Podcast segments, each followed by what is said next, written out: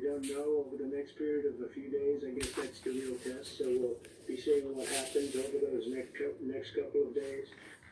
And that was just some of the president's nearly five minute message. Our own Kim Tobin is live in the newsroom with more on what he had to say and his condition. Kim. Yeah, Jonathan and Kathy, as you saw President Trump himself speaking about his diagnosis, saying he's feeling well, but acknowledging that the next few days will be crucial. This comes after some mixed messages from his medical team about the timeline of his sickness and what the next 48 hours has in store. Speaking from Walter Reed Medical Center, President Trump says he's feeling well as he battles COVID 19. I came here, wasn't feeling so well. I feel much better now. We're working hard to get me all the way back. I have to be back. His medical team says he's in good spirits and hasn't had a fever in 24 hours. At this time, the team and I are extremely happy with the progress the president has made. The quote he, he left us with was, I feel like I could walk out of here today. Dr. Sean Conley says the president developed symptoms on Thursday a mild cough, nasal congestion, and fatigue, and that they were 72 hours into his fight.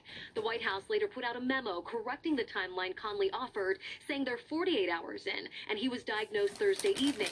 Dr. Conley also would not answer specific questions about how high the president's fever had reached, and he was not clear about if the president has ever been treated with supplemental oxygen. Thursday, no oxygen, none at this moment. Yeah, and yesterday with the team, uh, while, while we were all here, he was not on oxygen. But the concerning thing again is, you know, today they talk about the vitals being normal, he, him being up and around, him doing things.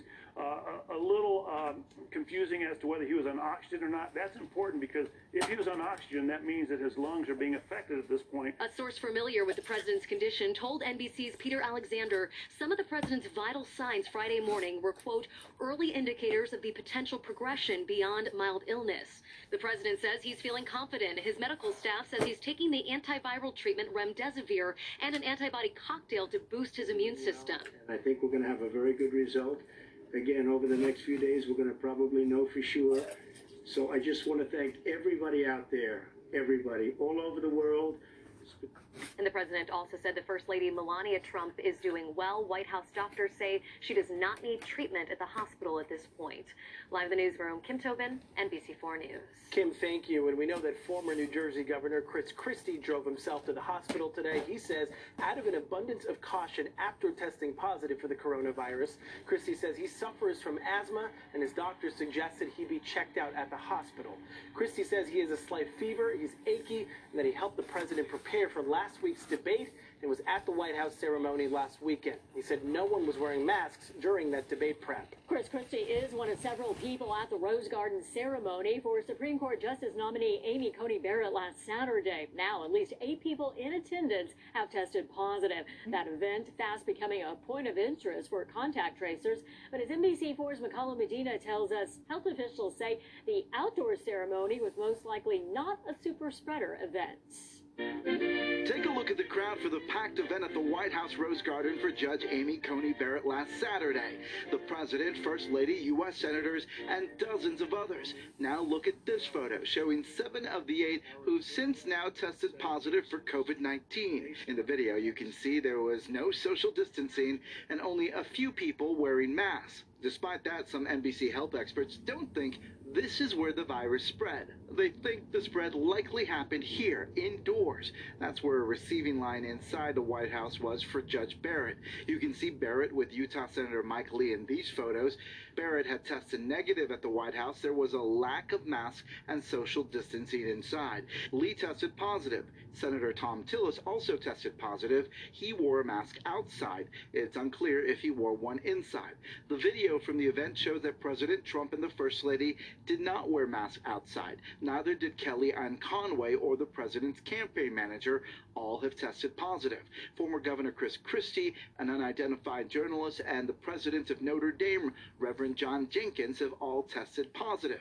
Despite all those positive tests, there is a growing list of people who attended the event issuing statements today that they have tested negative. Health officials have stressed carriers can spread the virus before they have symptoms and before they test positive. As for Judge Amy Coney Barrett, she revealed she had tested positive for COVID 19 over the summer.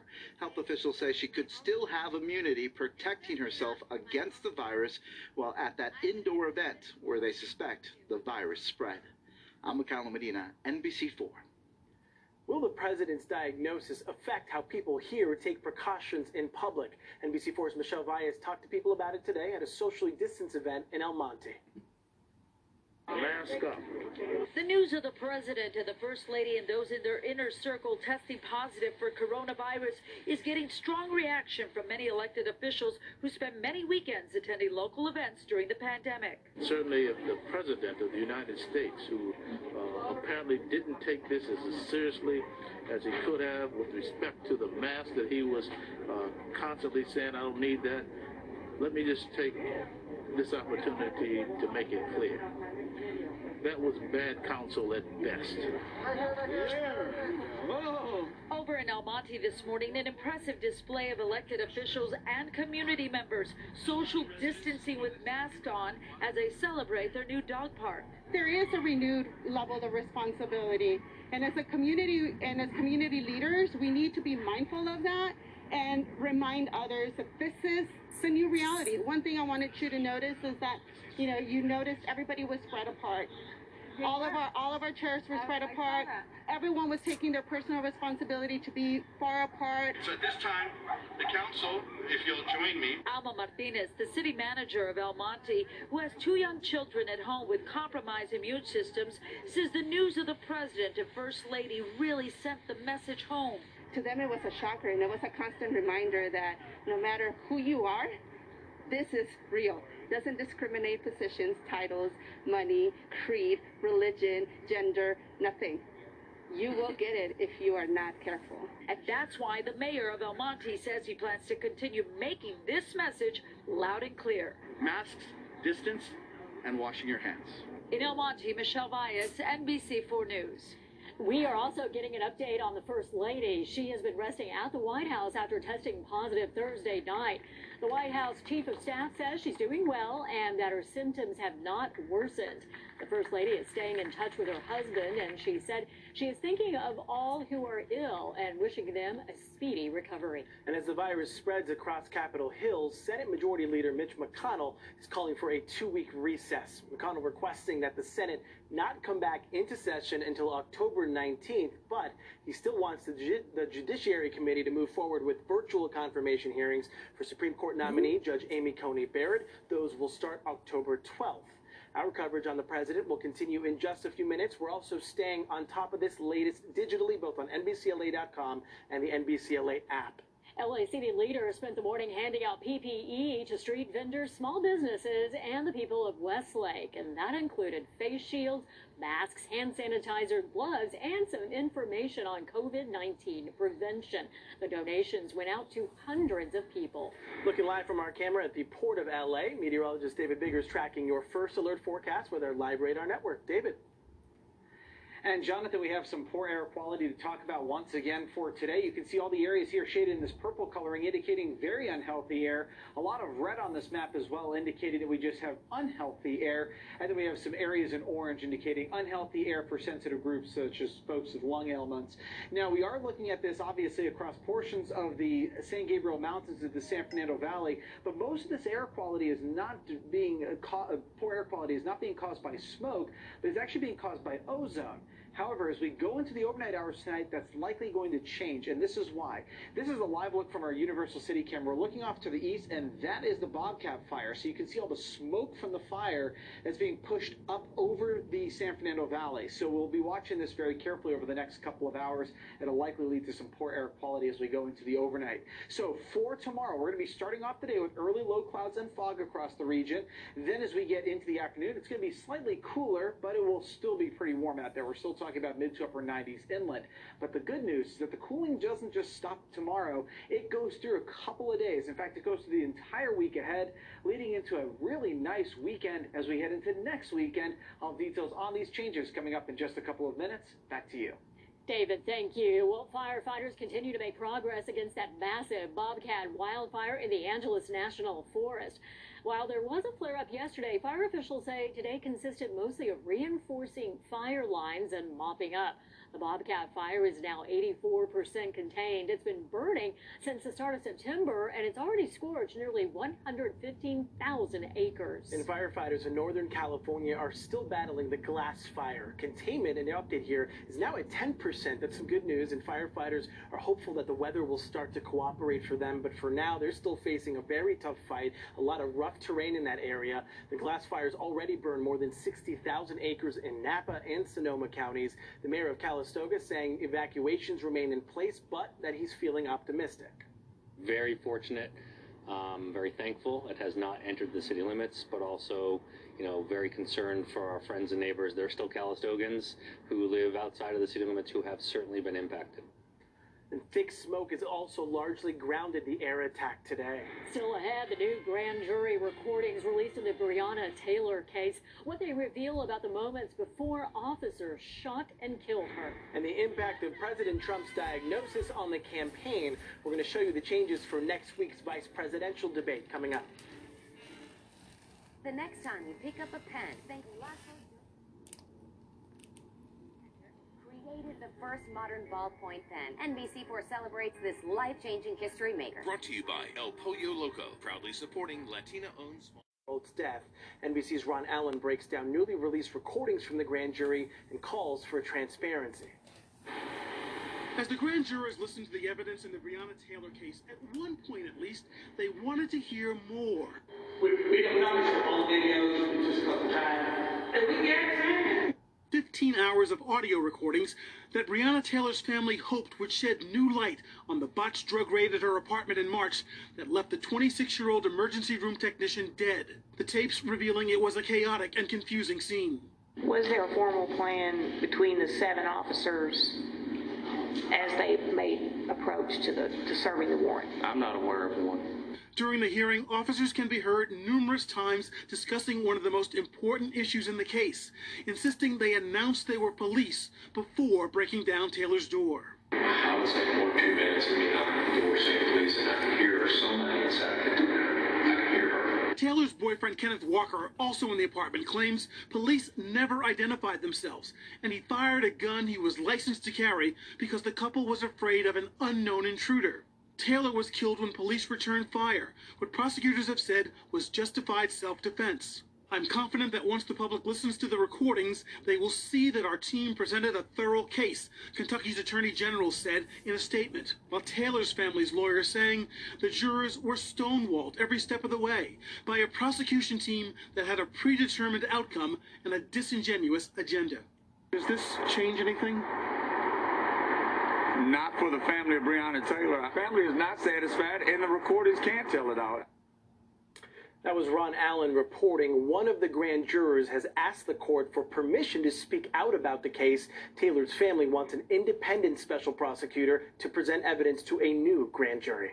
A 25 year old man is in jail accused of firing shots at police officers during a dangerous pursuit. It happened in Hemet last night. Police tell us a driver of a red Toyota Solara was wanted for a recent shooting. When an officer tried to pull him over, the driver took off. During the pursuit, police say the man started shooting. The Hemet officer and a CHP officer were not shot, but their cruisers were hit. The alleged shooter, Jonathan Kyler Nunn of Idyllwild, has been charged with two counts of attempted murder of peace officers. And the search continues this evening for a killer after a deadly stabbing last night. It happened just after 9 o'clock along Grand Avenue between Pico and 12th. Police say the 21 year old victim was standing in an alley talking with a friend when a man jumped out of a car and stabbed him several times. The attacker then got back into the car and drove off.